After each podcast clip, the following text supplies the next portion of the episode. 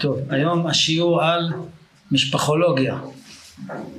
לא תמיד אנשים אה, מודעים לזה, זה מצחיק להגיד שהם מודעים לזה כי זה דבר מאוד אה, שקשה לא לשים לב אליו, אבל בדרך כלל כשאנשים מתחתנים אז באמת באופן טבעי מרכז התשומת לב שלהם זה הולך לזה שהנה הם מצאו בן זוג לא תמיד הם שמים לב לעובדה הפשוטה שהם מתחתנים עם משפחה, לא רק מתחתנים עם uh, מישהי, עם אישה, הם מתחתנים עם משפחה שלמה. וזה זה, זה צריך uh, בירור. מה עושים, מה לא עושים, מה מותר, מה לא מותר, איך מתמודדים עם זה, אבל, אבל בעצם uh, אנחנו רואים גם בהלכה, חייב אדם לכבד חמי וחמותו, וכן אישה חייבת בכבוד חמיה וחמותה. זאת אומרת, גם כמו שאנחנו מאמינים שהעניין של איש ואישה שעומדים מתחת לחופה זה לא במקרה, זה בהשגחה פרטית, יש פה חשבון ויש כאן תיקון, אז גם אה, החם והחמות והדודים והדודות והבני דודים וכל המסביב וכל המעגלים, הכל זה הכל חשבון אחד גדול. זאת אומרת שבן אדם זה, זה לא טוב, אני התחתנתי עם האישה הזאת אבל יצא פה איזה טעות שיש פה איזה משפחה כזאת שלא קשורה אליי, זה, זה לא טעות, זה גם מדויק ו, ויש בזה תיקון ו... וצריך לזכור דבר, אני שוב אומר דברים אה, לכאורה, מצחיק להגיד את זה, זה כאילו פשוט, אבל כשגבר אה, מדבר על אבא ואימא של אשתו, כשאישה מדברת על אבא ואימא של בעלה, אז אבא ואימא של אשתו זה לא סתם איזה תואר שנקרא חמיב וחמותו, זה אבא ואימא של אשתו. זה האבא והאימא שלה, הם גידלו אותה. וזה האבא והאימא שלו, הם גידלו אותו, זה לא, מבחינת ההרגשה יכול להיות שהבן אדם מרגיש, הגבר או האישה מרגישים כאילו, מה, מה הקשר, מה לי, מה לי ולאנשים האלה? זה האבא ואימא של האישה, זה האבא ואימא של האיש. זה לא איזה משהו נפרד ו, ושזה כאילו בלית ברירה נדבק פה לסיפור. זה, זה חלק מהעניין. וזה חלק מהעניין באופן מאוד מאוד פשוט ועמוק. אם, אה, אם באיזושהי צורה, אנחנו עוד לא מדברים על ההלכה, נדבר גם על ההלכה, אבל אם באיזושהי צורה אה, הגבר פוגע במשפחה של אשתו, פוגע בה. ואם היא פוגעת במשפחה שלו, בהורים שלו, היא פוגעת בו, הם ההורים שלו, הם חלק ממנו, הם חלק ממנה. וכשדיברנו בהתחלה על העניין של זוגיות, לא טוב היות האדם לבדו, אחת הנקודות שדיברנו עליהן זה הנקודה שאדם צריך ללמוד לצאת מעצמו. רבי נתן שואל בליקוטי הלכות, למה לא טוב היות האדם לבדו? מה פירוש המילה לא טוב? אם נדבר מצד נוחות, יכול להיות שזה יותר נוח. בן אדם לבד, זה, הוא מחליט מתי הוא קם, מתי הוא ישן, מה הוא עושה, מה לא עושה, מה הוא חושב, מה הוא לא חושב. הוא מחליט איך הוא מתנהג. מה הוא אוהב לאכול, מה הוא אוהב להגיד. הוא מחליט על החיים שלו, הוא עצמאי. אז זה, זה, זה יותר נוח להיות עצמאי ולחיות את החיים שלך לבד, יותר נוח. אתה צריך, אתה צריך עזרה, תביא עוזרת. מה... זה יותר נוח להכניס עוד בן אדם לחיים שלך ועכשיו להבין אותו ולהרגיש אותו ולהתחשב בו ולהיות לצידו ולהתמודד עם מה שהוא עובר ומה שהוא מביא ויש חילוקי דעות, זה, זה פחות נוח. זה פחות נוח, אז למה זה לא טוב? למה לא טוב להיות האדם לבדו? אז אמרנו, מה, מה לא טוב בזה שהאדם לבדו? מבחינת נוחות, יכול להיות שזה יותר טוב. אז מאיזה בחינה זה לא טוב? זה לא טוב מהבחינה שזה לא משרת את התכלית. התכלית של הבן אדם זה לצאת מעצמו. התכלית של הבן אדם זה להשתחרר מהאגו שלו, להשתחרר מזה שהוא חושב שהוא והרצונות שלו והסדר יום שלו ומה שהוא אוהב לאכול ומתי שהוא אוהב לישון ומתי שהוא אוהב לקום ומה שהוא חושב ואיך שהוא רואה את החיים וכולי וכולי כל הדבר הזה שנוח לו הוא חושב שזאת האמת של החיים ו- וזה הדבר הנכון וכל השאר לא בכיוון. אז בוודאי שזה צמצום מאוד גדול, זו תפיסה מאוד ילדותית. המטרה שלנו בעולם, התכלית שלנו בעולם הזה זה להשתחרר מהדבר הזה.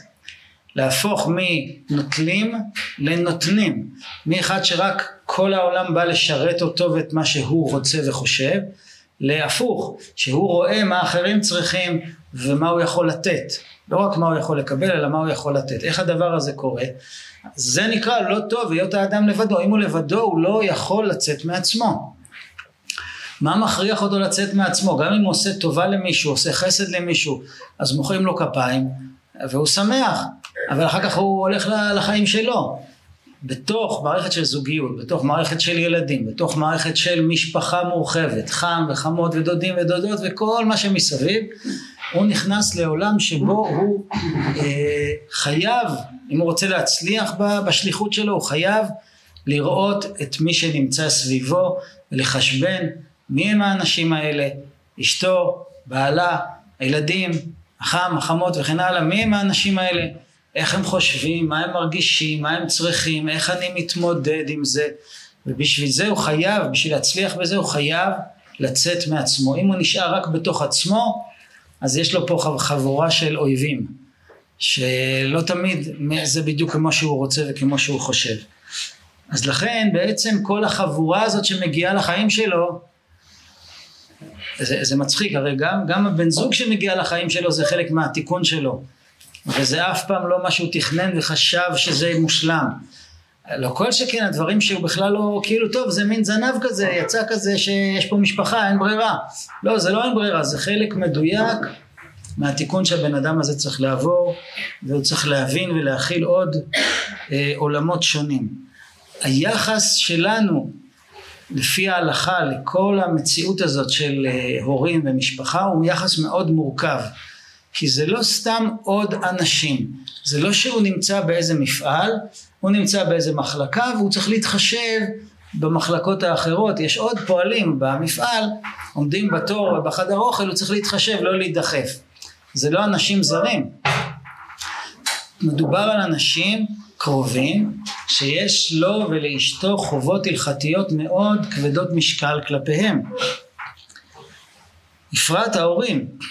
יש מצוות כיבוד הורים, וזו מצווה מאוד מאוד אה, רצינית ושוקלת הרבה, ו, ויש מצווה להקים בית, זה שוקל גם מאוד הרבה, והמצוות האלה אה, יכולות בקלות להתנגש. ולהתנגש זאת אומרת שאני חייב לפגוע בזה בשביל להרוויח את זה או, או להפך.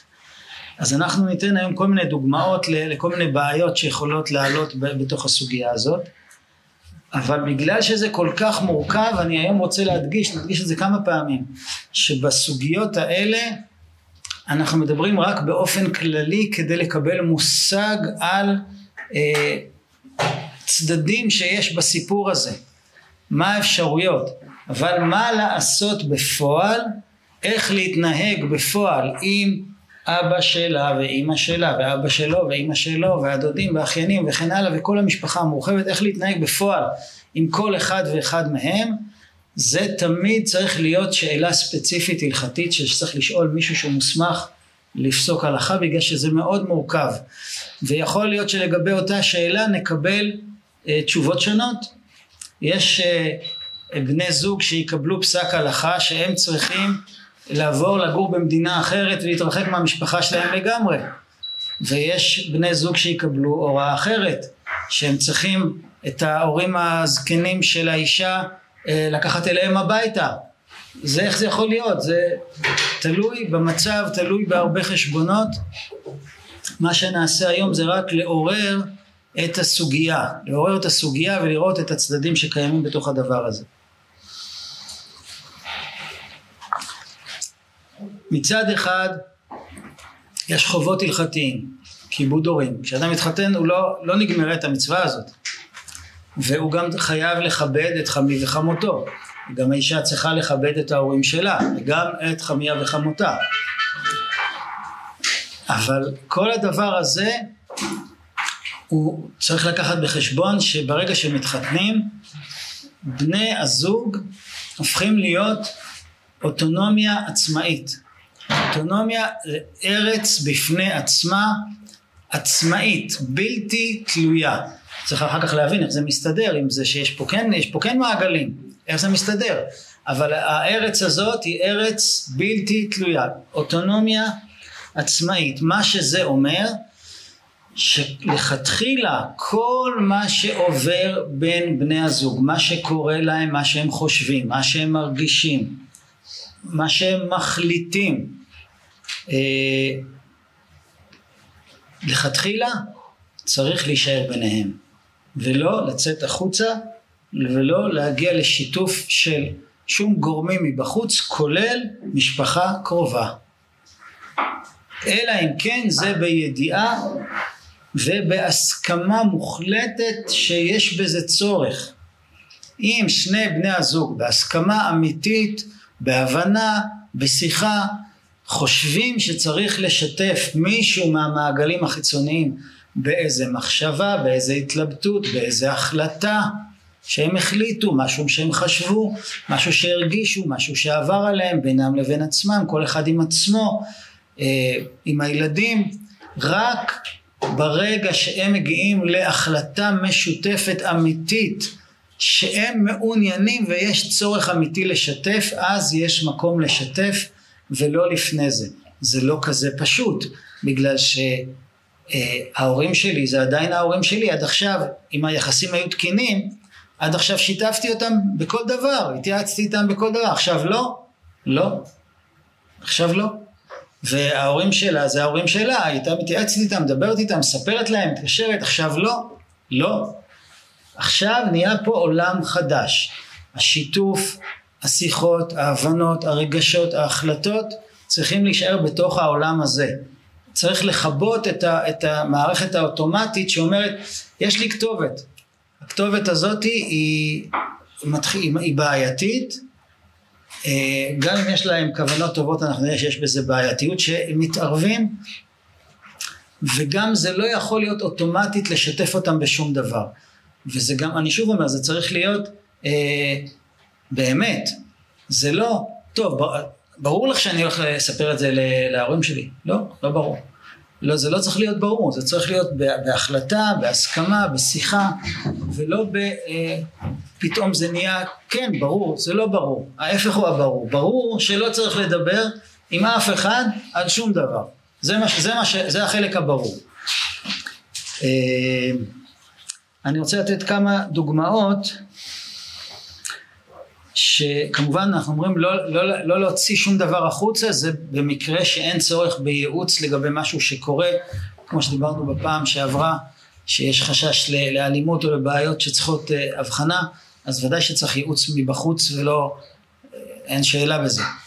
וזה יכול להיות גם מישהו קרוב אם הוא מבין בתחום הזה.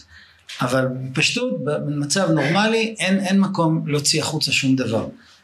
מה הכוונה של שום דבר?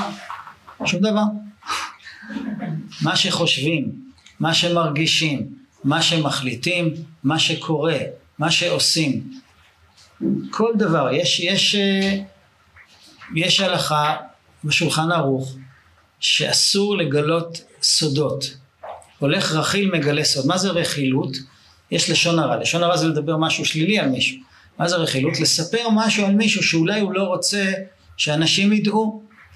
ואם הוא, בן אדם מספר לי משהו, אפילו מספר לי משהו, אתה יודע, אה, קנינו בית בשלוש מיליון. אתה יודע, אה, אנחנו, נוסעים לטיפול רפואי בארצות הברית. לא משנה מה. אפילו לא דברים אה, רגישים. קנינו סט בגדים לכל הילדים לחג.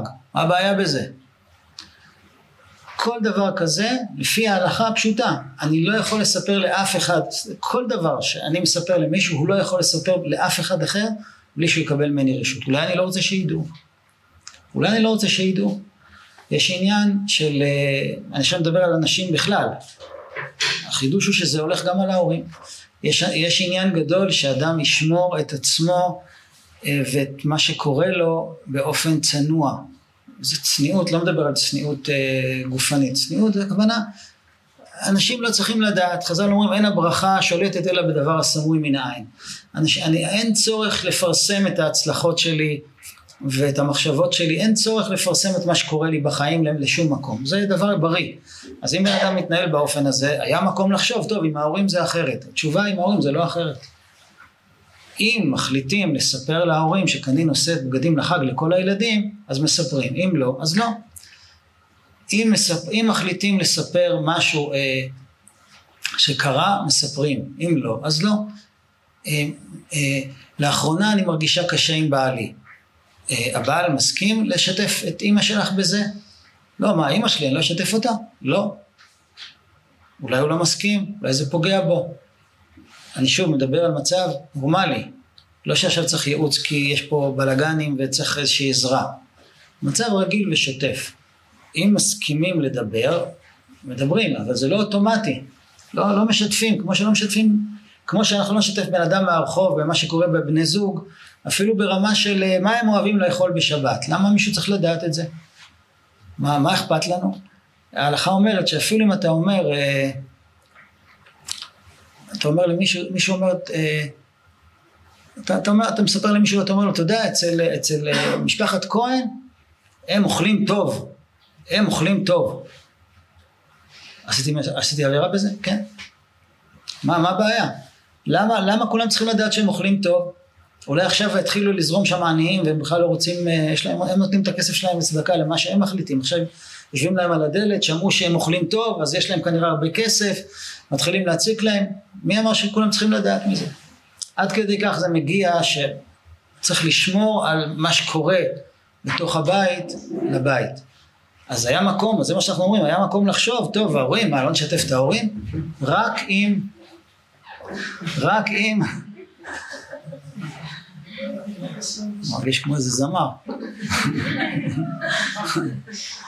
רק אם מחליטים שזה מה שרוצים ויש בזה צורך.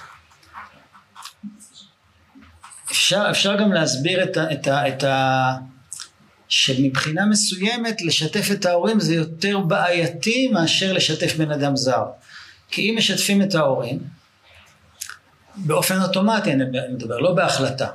כן, ברור, אין בעיה, בוא נדבר, בוא נספר. אז זה, יכול לגרור מעורבות מוגזמת של ההורים.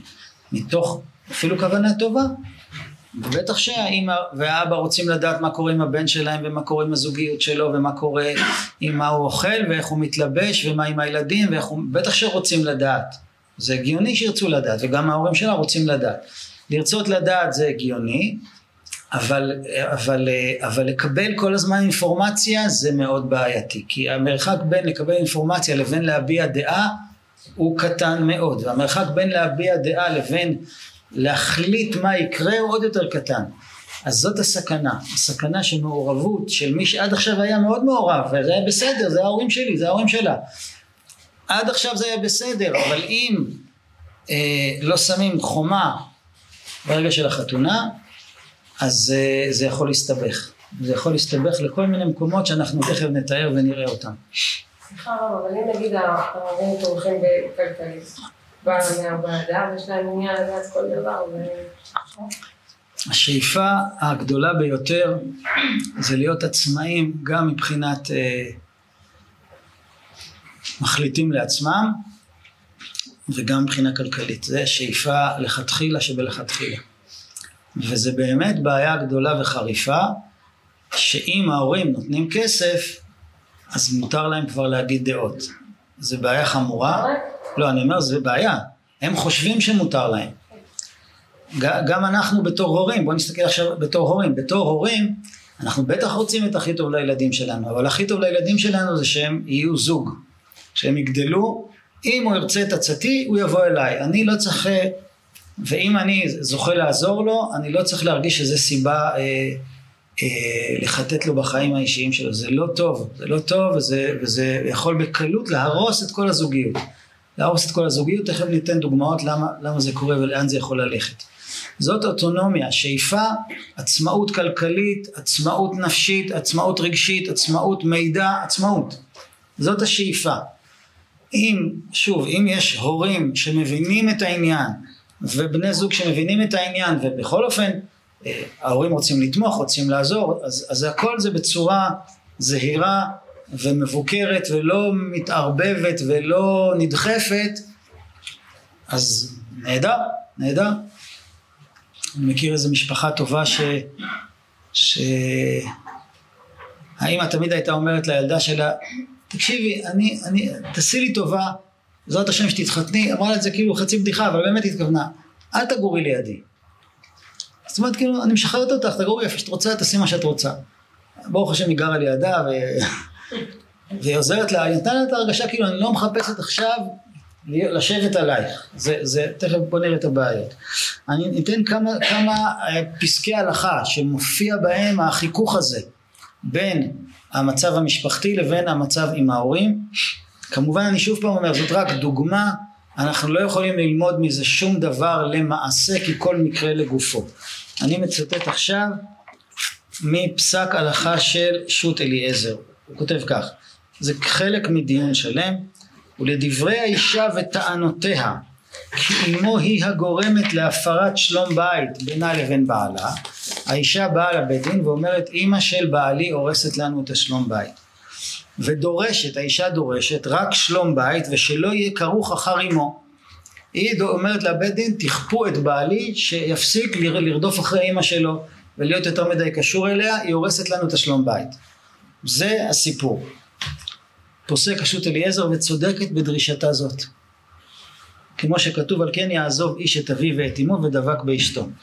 אם ההורים מאיימים על השלום בית, פוסק השו"ת אליעזר, עוד פעם זה לא כלל בכל מקרה בכל מצב, תלוי כל בעניין לגופו, יש מצב להגיד סטופ עד רמת, אנחנו נראה יש פה מציאויות של תעבור לעיר אחרת, תעבור לארץ אחרת.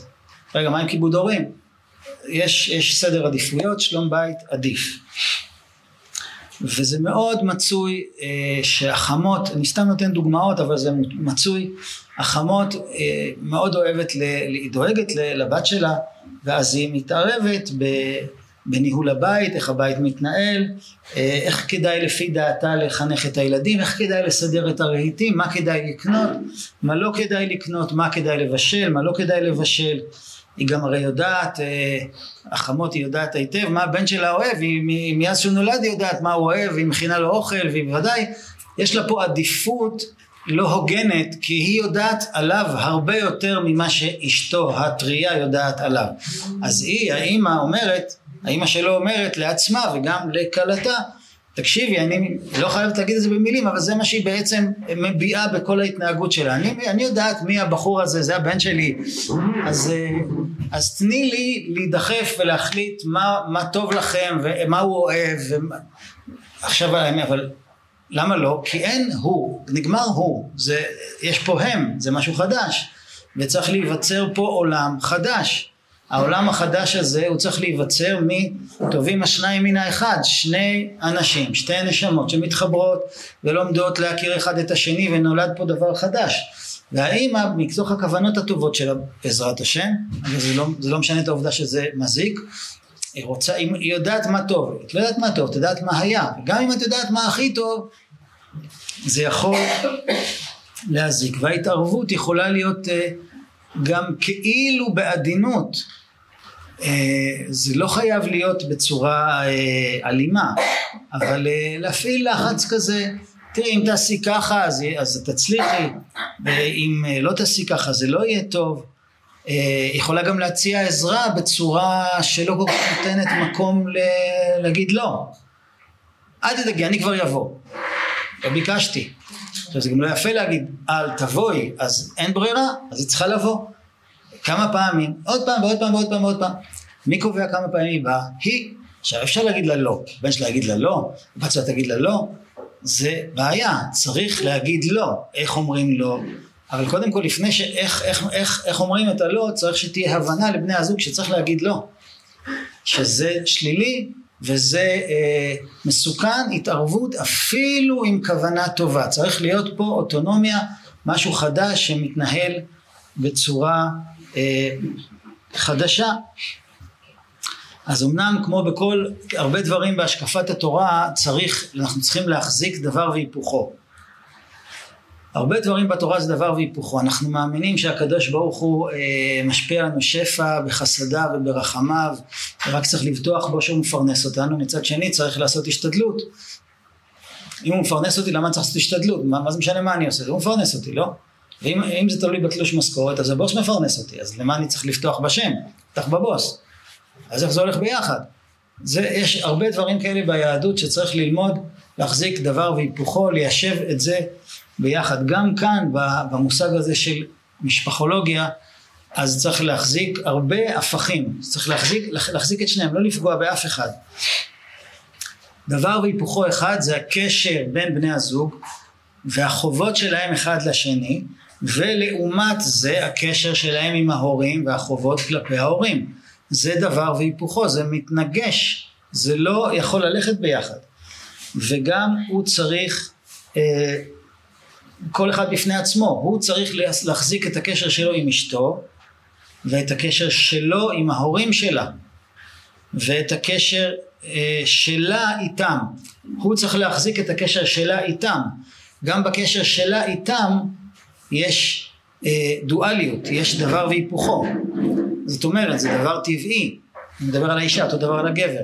דבר טבעי ו- ו- ומצוי שהיחס של אה, אישה, של ילדה שנהייתה לאישה, להורים שלה, של ילד שנהיה לגבר, להורים שלו, הוא דו ערכי, הוא מחזיק דבר והיפוכו. מצד אחד אה, היא אוהבת אותם, מעריכה אותם, מודה להם, מכירה להם טובה. מצד שני, היא כועסת אליהם ו- ויכולה אפילו לשנוא אותם ו- ו- ולרצות להתרחק מהם, יש לה טענות אליהם, אז יש גם אפילו ביחס של כל אחד כלפי ההורים שלו, יש שני צדדים, ש- ש- שגם את זה הוא צריך להחזיק, כי יש צד כזה ויש צד כזה. אם בן אדם אומר לעצמו, לא, אני רק אוהב אותם, אני רק מכבד אותם, אז הוא מתעלם פה מאיזה קושי שיש לו, שהוא צריך להתמודד איתו, הוא צריך לעלות אותו על ה... הוא לא, הוא לא יכול לפגוע בהם, אבל הוא צריך לדעת שיש לו איזשהו קושי שצריך טיפול. ואם הוא רק מביא את הקושי שלו ואומר להם את כל מה שהוא חושב, אז עכשיו הוא איבד את הקשר איתם, זה גם לא נכון וזה גם אסור על פי ההלכה. אז כל אחד עם ההורים שלו יש קשר כפול, וכל אחד עם, עם, עם הבן זוג שלו צריך להחזיק גם את הקשר הכפול הזה, זאת אומרת, אם הגבר שומע את אשתו אומרת כמה היא אה, לא יכולה לסבול את ההורים שלה ואין לה כוח לשטויות שלהם וכל החיים הם הרסו לה את החיים וכאלה דברים שמצוי מאוד שאדם יגיד או ירגיש. אז זה צד אחד של המטבע. מצד שני היא אוהבת אותם והיא לא יכולה לוותר עליהם והם גידלו אותה וזה ההורים שלה. אז אם הוא תופס בשני צדדים שלה רק צד אחד הוא גם כן מסתבך. אם הוא אומר טוב אשתי אוהבת אותם ומעריכה אותם גם אני אוהב אותם ומעריך אותם. אז עכשיו הוא מתחיל אה, לשים לדחוף הצידה את הרגשות הקשים שלה כלפי ההורים שלה. אז עכשיו הוא כבר לא איתה בקטע הזה או הפוך. היא אומרת ההורים שלי ככה וככה וככה אומר לה נכון וזה ומסכים איתה אבל האהבה שיש לה אליהם אין לו. אז עוד פעם זה בעיה כי עכשיו הוא נגדה. בחצי הזה הוא נגדה.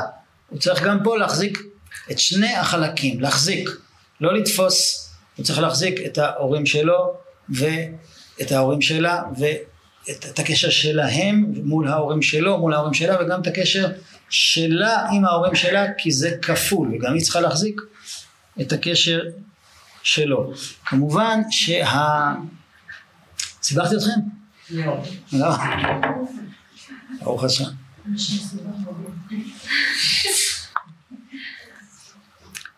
צריך, צריך לדעת שיש פה מעבר, יש פה מעבר מאוד מאוד משמעותי בחיים. מעבר בין מעמד של רווקות למעמד של נישואין. זה לא משנה כמה הבן או הבת הרווקים הם מבוגרים, בוגרים, זה לא משנה. אה, כל עוד הם לא נשואים, הם עדיין מקבלים את ההשפעה שלהם, הם עדיין הם קשורים להורים ברמה מאוד גבוהה, אפילו אם הם אה, מתווכחים איתם ורבים איתם וברוגז איתם, זה לא משנה. הם עדיין נקראים אה, תחת ההערה וההשפעה של ההורים. אה, וזה לא משנה ש, שהאישה כבר היא עצמאית והיא גרה בבית משלה ומפרנסת את עצמה או, או להפך, זה לא משנה. זה משנה, אבל זה לא משנה שהמעבר לזוגיות הוא אה, משהו אחר לגמרי. שם זה לא סתם שהילדה יצאה מהבית והיא עצמאית או שהילד יצא מהבית והוא עצמאי. שם זה אה, כוכב אחר. זה לא סתם התרחקתי מההורים. זה הפכתי למשהו חדש. זה יצור חדש, זה לא היה, זה משהו אחר לגמרי. איפה אנחנו רואים את זה? הזכרנו את זה בהתחלת השיעורים. אה, מברכים בחופה. ברוך אתה השם אלוקינו מלך העולם יוצר האדם. מה איך קוראים ליצור הזה שעכשיו נוצר? אדם. ויקרא את שמם אדם ביום היברעם. זה נקרא אדם. מה זה היה עד עכשיו? זה היה, עד עכשיו זה היה חצי בן אדם. מאיפה החצי הזה קיבל את מה שהוא צריך לקבל? מההורים שלו. עכשיו זה נגמר לגמרי. הוא צריך לכבד אותם, וודאי שהוא קשור אליהם, אבל זה נגמר, הקבלת חיות והשפעה מהם נגמרה. עכשיו הוא נהיה אדם, והאדם הזה הוא, הוא, הוא עובד אחרת לגמרי, כי זה לא, אה, הנה הבן שלי התחתן, זה עדיין הבן שלי ויש לו גם אה, אישה. אז יש את הבן שלי ועכשיו יש לו אישה. זה לא ככה בדיוק.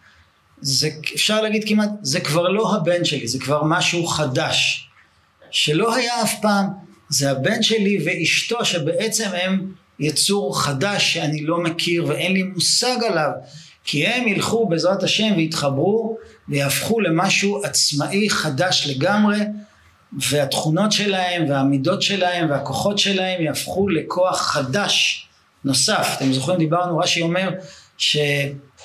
על טובים השניים מן האחד, רש"י אומר לכל דבר. אם, אני, אם אחד מרים עשר קילו והשני מרים עשר קילו, לא יכול להרים יותר מעשר קילו, היה מקום להגיד ששניים ביחד מרימים עשרים קילו, אבל מסתבר ששניים ביחד יכולים להרים שלושים קילו. איך זה יכול להיות? בגלל ששניים ביחד זה כבר משהו חדש. זה לא אחד ועוד אחד, זה דבר חדש. הזוהר הקדוש משתמש בכל מיני ביטויים מאוד מאוד מעניינים לגבי צדיקים מאוד גדולים. אה,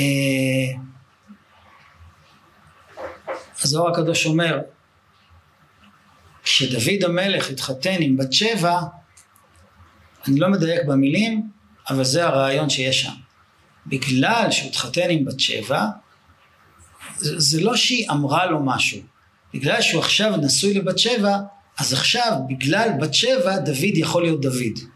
לפני זה הוא לא יכול היה להיות דוד. היא הוציאה ממנו את דוד. הנה עכשיו נהיה דוד מכוח החיבור הזה של בת שבע. לפני זה זה לא היה. אז, אז בכלל יש פה משהו אחר לגמרי. ו, וזה חשוב גם שבני הזוג יבינו את, ה, את, ה, את הנקודה הזאת. זה לא המשך פלוס אישה או פלוס בעל. זה עצירה, סגירת אה, פרק, ומתחיל פה עניין אחר לגמרי. כלפי מה הדבר הזה מתייחס בפועל בחיים? אה, לפעמים, שלא תופסים שמדובר פה באמת. בבניין של עולם אחר לגמרי, כוכב אחר לגמרי, אז, אז יש אה, נטייה, בפרט במצבים של קושי, לחזור לעמדה הקודמת של בן של, בת של, כאן קשה לי, כאן יש התמודדות, כאן לא מבינים אותי, אבל אימא שלי תמיד הבינה אותי, בהנחה. אה, ואפילו אימא שלי לא תמיד הבינה אותי, אבל היא אימא שלי, אז אה, איך אומר המשפט, לא יודע על מה זה מבוסס, אבל אה, דם זה לא מים.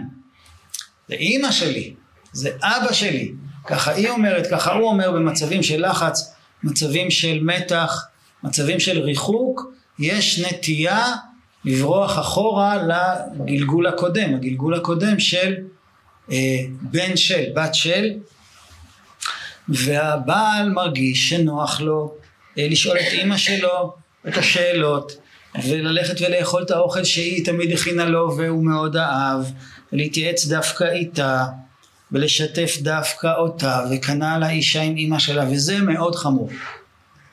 זה ממש חמור. בגלל שזה, יש קושי, במקום להגיד, אם אחד היה במדבר עם הבת זוג שלו, מה הוא היה עושה? היה מתמודד. אז זה, ככה צריך להתייחס לזה. אין, אין, אה, הבריחה, עוד פעם, אם מישהו צריך איזה עצה מקומית על איזשהו עניין, צריך לבדוק את זה, זה לא שעכשיו אסור לדבר עם אף אחד, אבל הנטייה אה, ללכת אחורה ולהתרפק על העבר, כמו שראינו בפסק של, של הציץ אליעזר שהאישה טוענת אה, שלא יהיה כרוך אחר אמו. תפסיק, תפסיק, אה, תפסיק לתקום ללכת לאימא שלך. האוכל של אשתך הוא הכי טוב, העצה שלה הכי טובה, וה, וה, והחברות שלה והנוכחות שלה היא הכי טובה. כן, אבל אמא שלי כבר מכירה אותי, לא, היא לא מכירה, היא מכירה את מה שהיית. אותך היא לא מכירה, אתה תכיר את עצמך על ידי שאתה תתקרב לאשתך, ואת תכירי את עצמך על ידי שתתקרבי לבעלך. לחזור אחורה זה טעות, אין מה לחזור אחורה, אין מה להתרפק על זה. למרות שאתם זוכרים, אמרנו, רבי נחמן אומר שהיצר יש לו מחלקה מיוחדת, זו המחלקה הכי הכי החוד החנית של היצר הרע, מחלקת הלוחמים המובחרים של היצר הרע, הם מחפשים לחסל ולהרוס זוגיות. ורבי נחמן אומר עד שקורה לפעמים לא פעם שמתרחקים ואפילו יוצא שכל אחד הולך להורים שלו.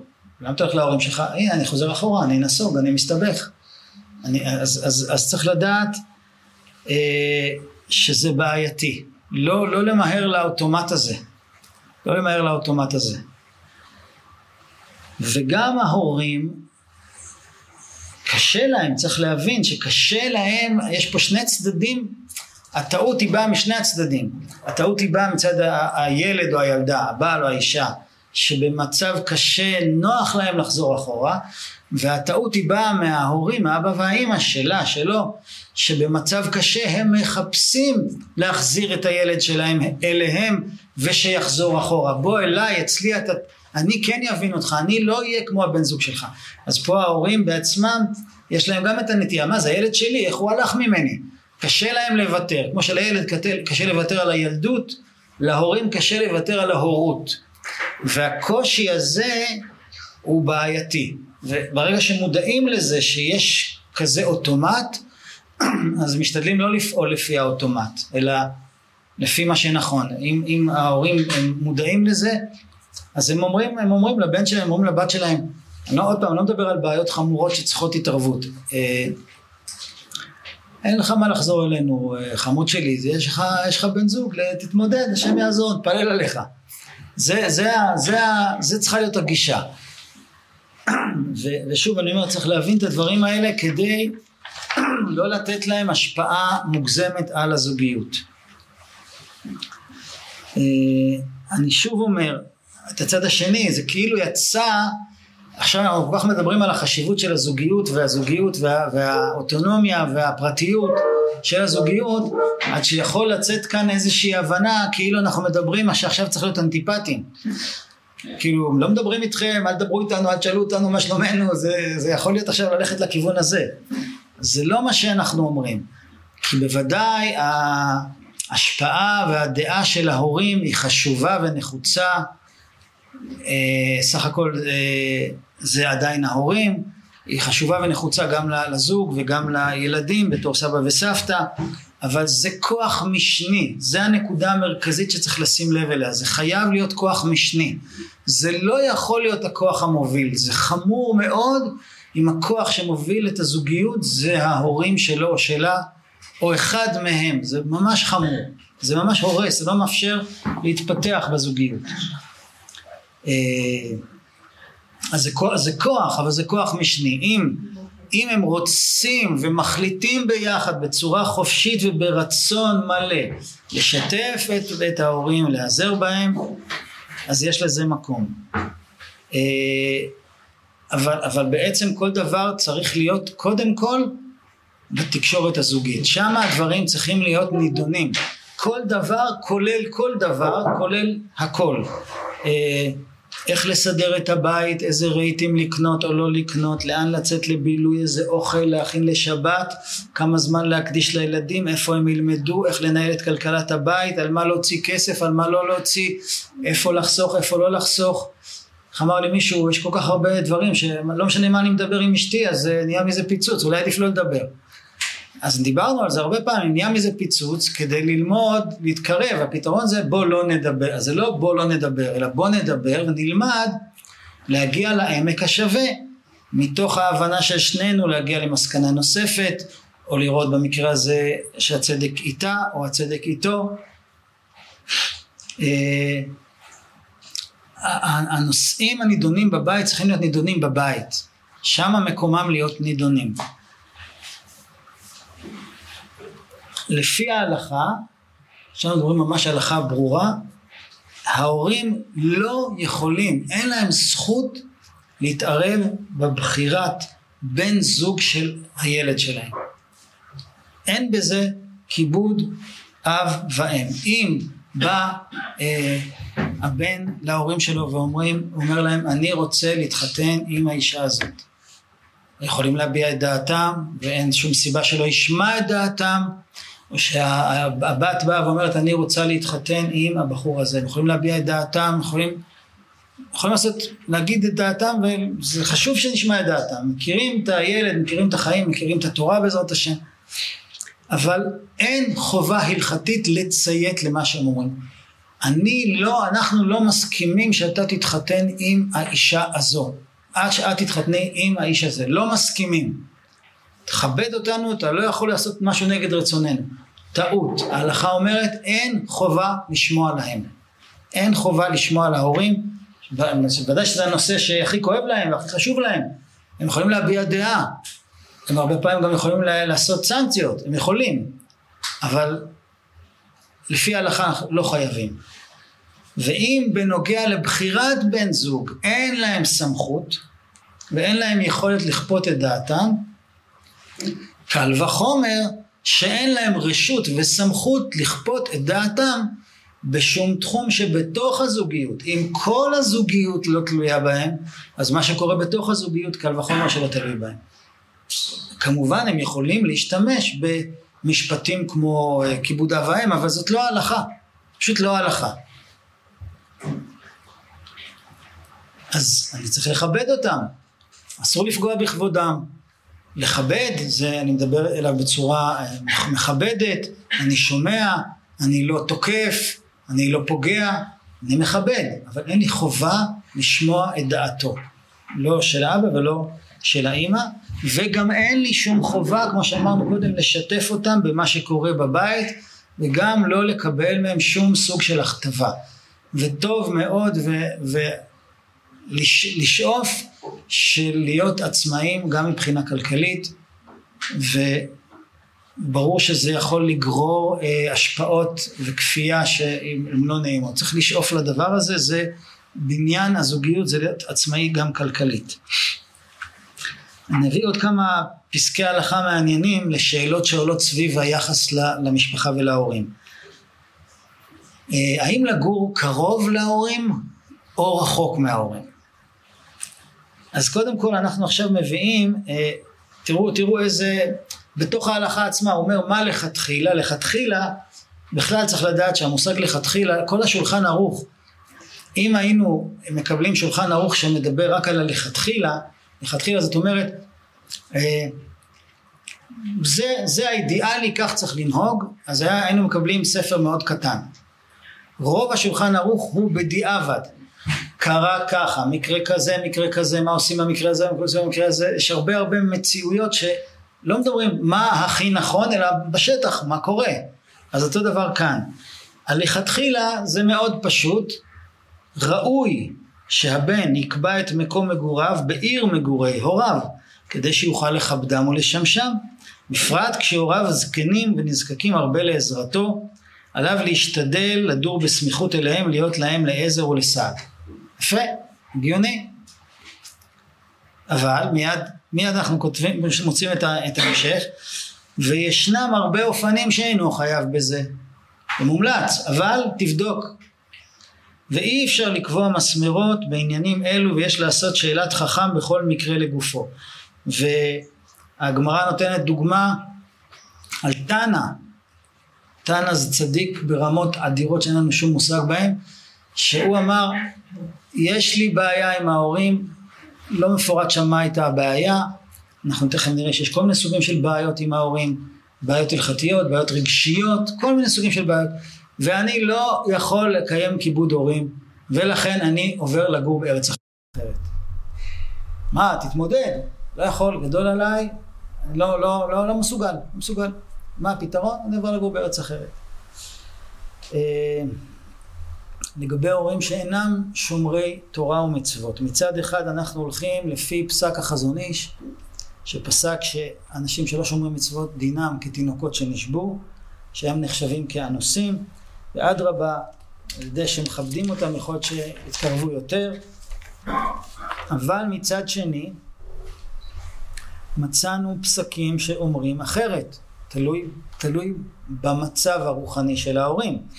הנה אנחנו מצטטים עכשיו מפסק הלכה, אם יש חשש שמצבם הרוחני הירוד של הוריו ישפיע עליו, על ביתו או על ילדיו, בוודאי פטור מלכבדו.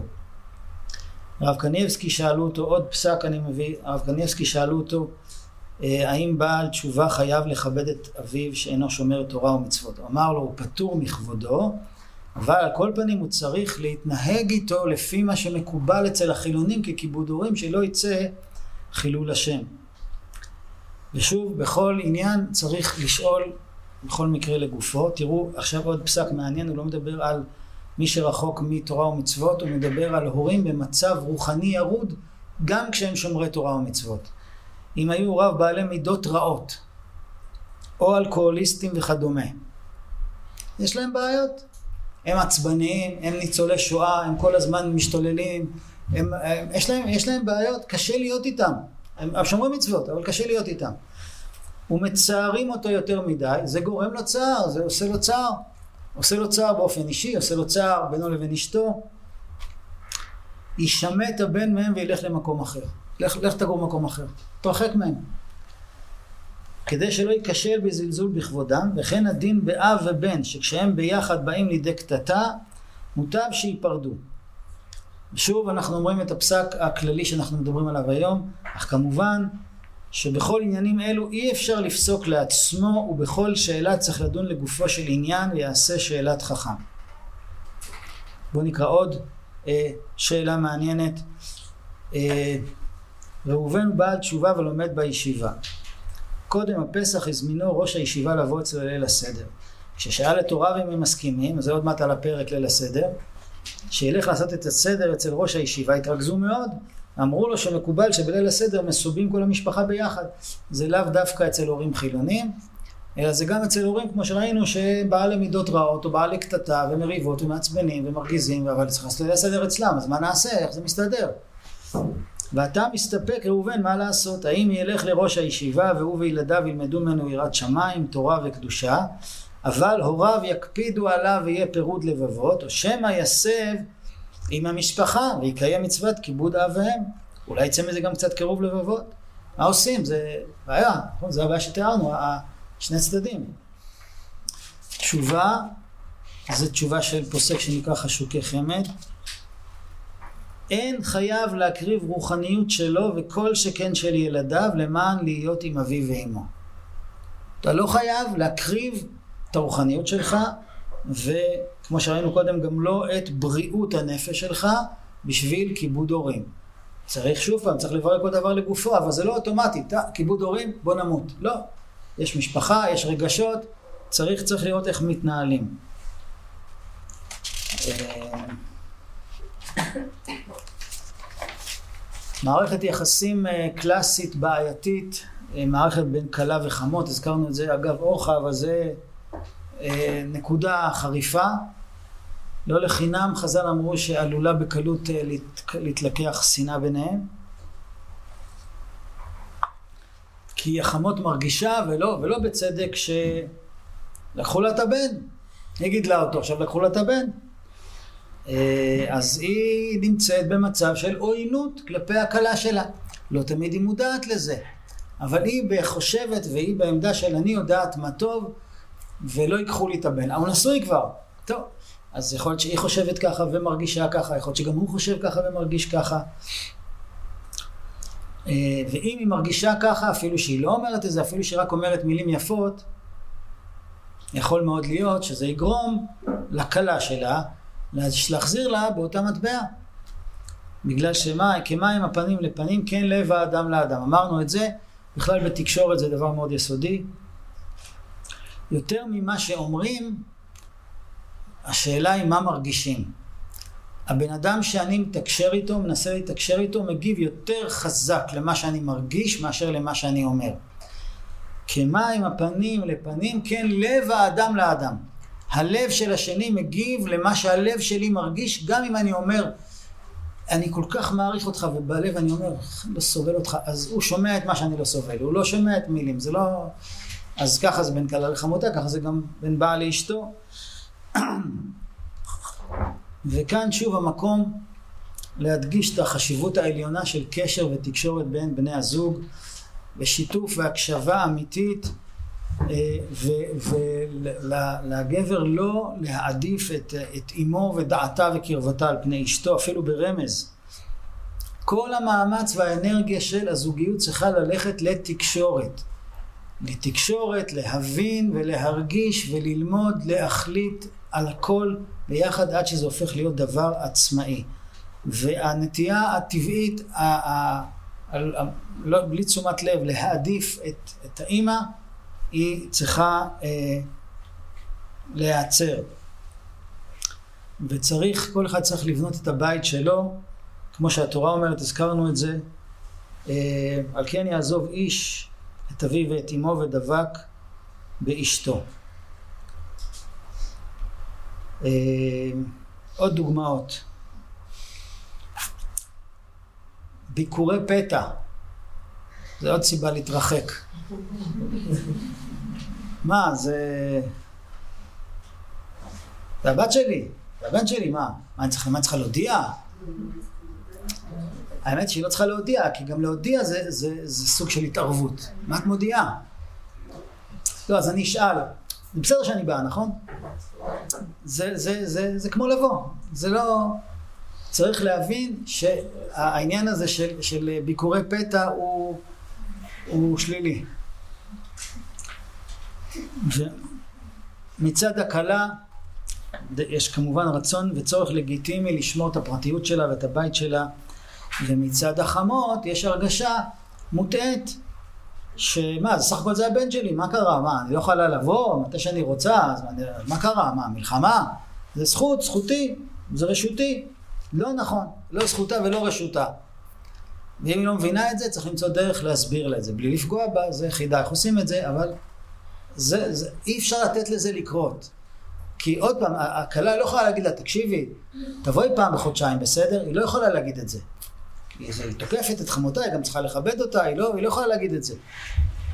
אבל, אבל אה, בני הזוג צריכים להחליט מה מתאים להם, בכנות, יכול להיות שיש ביניהם חילוקי דעות, אה, הוא רוצה ככה, היא רוצה ככה, צריך לראות מה, מה באמת מתאים להם. ו...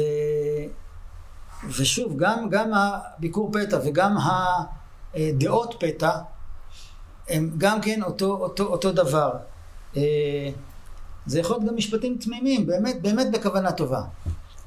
אה, הרבה משפטים אה, חמורים מתחילים ב... אני לא רוצה להתערב, אבל. לא, אני לא רוצה להתערב, אבל, אבל לא ככה מסדרים את הבית, לא ככה מכינים אוכל, לא ככה מתייחסים לילדים, ולא ככה מתייחסים לבן שלי, ולא מטפלים בו ככה, ולא מדברים איתו ככה. גם אם הדרך שהחמות אה, ניהלה את הבית שלה הייתה ממש מדהימה ופוריה ומועילה ויעילה, זה לא אומר שזאת הדרך היחידה להתנהל. וגם אם הכלה הצעירה באופן טבעי לא יודעת איך להתנהל אה, בכזאת אליפות כמו חמותה, זה לא התפקיד של חמותה. יותר נכון להגיד, זה, זה התפקיד לא של חמותה. זה, זה, היא צריכה לצאת משם. למה? ואני אסביר לך, אני אעזור לך. תני לבן אדם לנשום. וגם בן אדם צריך לדעת שהוא חובתו לנשום. זה משני הצדדים. התפקיד שלה זה לתמוך ולסייע כשמבקשים ממנה, אבל לא, אה, לא להידחף. זה מצוי. חמות זה דוגמה קלאסית, אבל זה יכול להיות כל אחד מה... זה יכול להיות גם איזה דוד שהחליט שהוא, יש לו דעה. זה לא, לא חייב להיות דווקא חמות, כן? אה, בגלל שזוג צעיר, וצעיר זה לא דווקא בגיל, וזה לא דווקא בכמה זמן עבר מאז החתונה, צעיר, זוג צעיר יכול להיות זוג אחרי עשר שנים שעדיין לא התגבש מסיבות כאלה ואחרות, הפרעות שונות ומשונות, חוסר הבנה, הפרעות של ההורים, זה גם עדיין יכול להיות זוג צעיר. אה, אני חושב שהסטייפלר אומר, או שזה הרב שלמה אויבך אומר, ששנה ראשונה זה לא שנה.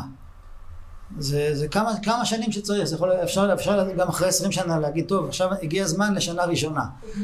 שנה ראשונה זה זמן להשקיע ולבנות, אז אולי בזמן שלום אפשר להסתפק בשנה ראשונה, אבל זה, זה, זה לא נגמר בזה.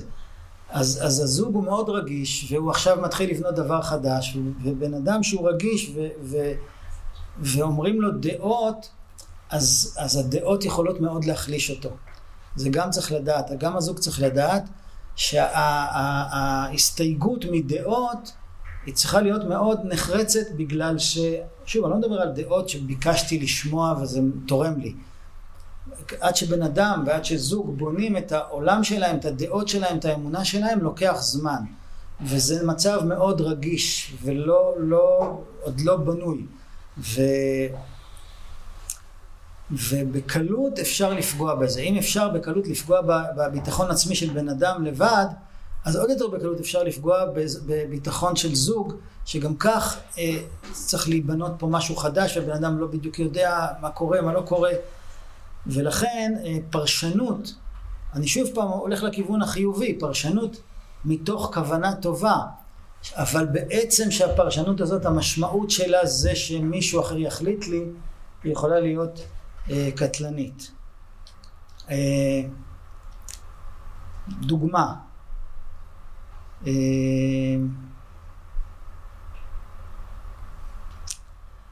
אצל אחד מבני הזוג אובחנה מחלה, בעיה רפואית קשה, כמובן שמטבע הדברים זה גורר טיפולים, בלגן, כלכלי, פחות סבלנות לילדים, ניסיון, קיצור ניסיון.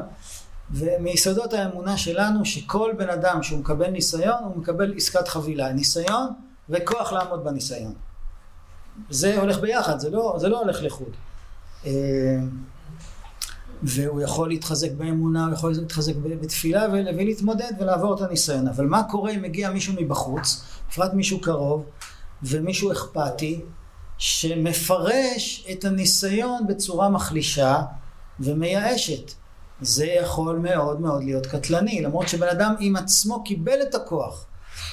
זאת אומרת, אה, זוג שקיבל את הניסיון הזה, או כל ניסיון אחר, כלכלי, ילד, איזושהי בעיה כזאת או אחרת, משהו ביניהם, יש להם את הכוח לעמוד בזה, יש להם את הכוח להגיד אחד לשני, אנחנו נעבור את זה עם אמונה, עם תקווה, עם תפילה, אנחנו נהיה אחד עם השני, נגדל מזה, יש להם את הכוח לעשות את זה. ואם הם, הם ככה, ככה מקבלים את זה, אז הם, הם גדלים מזה ומתקרבים מזה. אבל אם בתוך כל הדבר הזה פתאום איזה קול מופיע, קול לא מתוך כוונת זדון, אבל מופיע איזה קול של חמות, שהיא אומרת, כן, שמעתי, באמת שמעתי ש, שהמצב אצלכם בבית מאוד קשה, שמעתי שהילדים משתוללים, מאבדים רסן, טוב, ברור שמצב כל כך נורא, מאבדים שליטה. אה, לא הייתי אומרת שאתם צריכים עזרה מקצועית, אבל ברור שאתם אה, חייבים אותי. הנה, הנה, הנה עוד דוגמה של אה, פרשנות שלילית שמחלישה כדי להיכנס לתמונה. זה עוד פעם לא חייב להיות מתוך זדון לב, אבל זה קורה. אז הזוג צריך גם להיות ערוך לזה שאת הפרשנות לחיים שלו ושל מה שקורה לו, גם את זה הוא ייתן בעצמו לעצמו, ושלא תגיע שום פרשנות מחלישה גם מההורים האוהבים באמת אוהבים. אני לא, לא צריך פרשנות מחלישה, אני צריך פרשנות מחזקת. מי שיכול לתת לי, אני, אנחנו נחליט, בני הזוג יחליטו אם זה מקובל עליהם. רבי נחמן אומר שזכותנו וחובתנו להגן על עצמנו מפני דיבורים מחלישים ומייאשים ומעציבים וכאן הניסיון יותר גדול כי זה בא ממישהו שבאמת אכפת לו ממני. רבי נתן אומר בליקוטי הלכות שאפילו בן אדם קרוב, קרוב משפחה או חבר יכול להרוס את הבן אדם בגלל שהוא אומר לו איך הוא רואה את הדברים וזה לא מה שהוא צריך לשמוע. זה לא אומר שיש לו כוונה רעה, אבל זה, זה לא מה שצריך לשמוע. אה, כמובן שכל מה שאמרנו, גם אם יש איזושהי, איזושהי רגיעה או סטטוס אה, קבוע בין ההורים לילדים, התרגלו, הסתגלו, זה יכול להשתנות. כי ההורים מתבגרים, המצב שלהם משתנה, הצרכים שלהם משתנים, הם צריכים יותר תמיכה גשמית, נפשית, המצב הכלכלי שלהם משתנה, המצב של הזוג משתנה, נולדו ילדים, הם צריכים יותר עזרה. הדברים האלה הם דינמיים, הם משתנים. אז צריך כל פעם לחשבן את זה מחדש. מידת המעורבות, כן, לא, מה נכון, לא נכון, פעם היה נכון, עכשיו פחות נכון. ההורים צריכים יותר עזרה, אנחנו צריכים יותר עזרה, צריך אה, לעשות חשבון, וכמובן, כמו שאמרנו, בכל דבר, כל החלטה צריך אה, החלטה משותפת. אה, עוד דבר שעלול להיות בעיה, אני שוב, אני לא מדבר מבחינה הלכתית, צריך ברור, אבל ההורים מזדקנים, ההורים חולים, ההורים עם איזושהי בעיה, ההורים מתגרשים, לא יודע מה, יש איזושהי בעיה אצל ההורים, וזה גם טעות נפוצה, שהבן שלהם או הבת שלהם אה, נכנסים לאמביציה והתגייסות יתר להציל את המצב. המצב הכלכלי, הנפשי, הרגשי, הזוגי של אבא ואימא. גם זה צריך להיות בתשומת לב, כמו בכל צדקה, האם זה לפי כוחותיי, האם זה לא פוגע בי, בהלכות צדקה מופיע שאדם צריך לתת צדקה ולא להשתגע. מה זה להשתגע? להשתגע זה לתת הרבה כל כך, שבסוף גם אתה תהיה עני ונזקק. אז מה עשינו בזה? ואני חושב שבשם הסטייפלר שמעתי שזה אותו דבר גם בנתינה רגשית ונפשית ורוחנית. זה לא שונה. אדם נותן, נותן, נותן. תבדוק שהנתינה שלך לא פוגמת במאגרים שלך. כי אם אתה נותן כל כך שבסוף אתה נזקק, אז מה הרווחת? אותו דבר פה. להתגייס לעזור להורים זה דבר נפלא. תבדוק הלכתית, תבדוק נפשית, תבדוק רגשית, תבדוק עם הבן זוג שלך. זה פוגע בנפש או לא? זה פוגע בזוגיות או לא? זה פוגע בזמן שאתה צריך להקדיש למשפחה שלך או לא? תבדוק. זה לא מובן מאליו. מה, זה ההורים שלי, מי יעזור להם? אני חייב. יכול להיות שזה הרבה פעמים מונע מרגשות אשמה או מכל מיני רגשות אחרים, צריך לברר את זה וזה כל הזמן משתנה וזה דינמי. בעזרת השם נעשה ונצליח.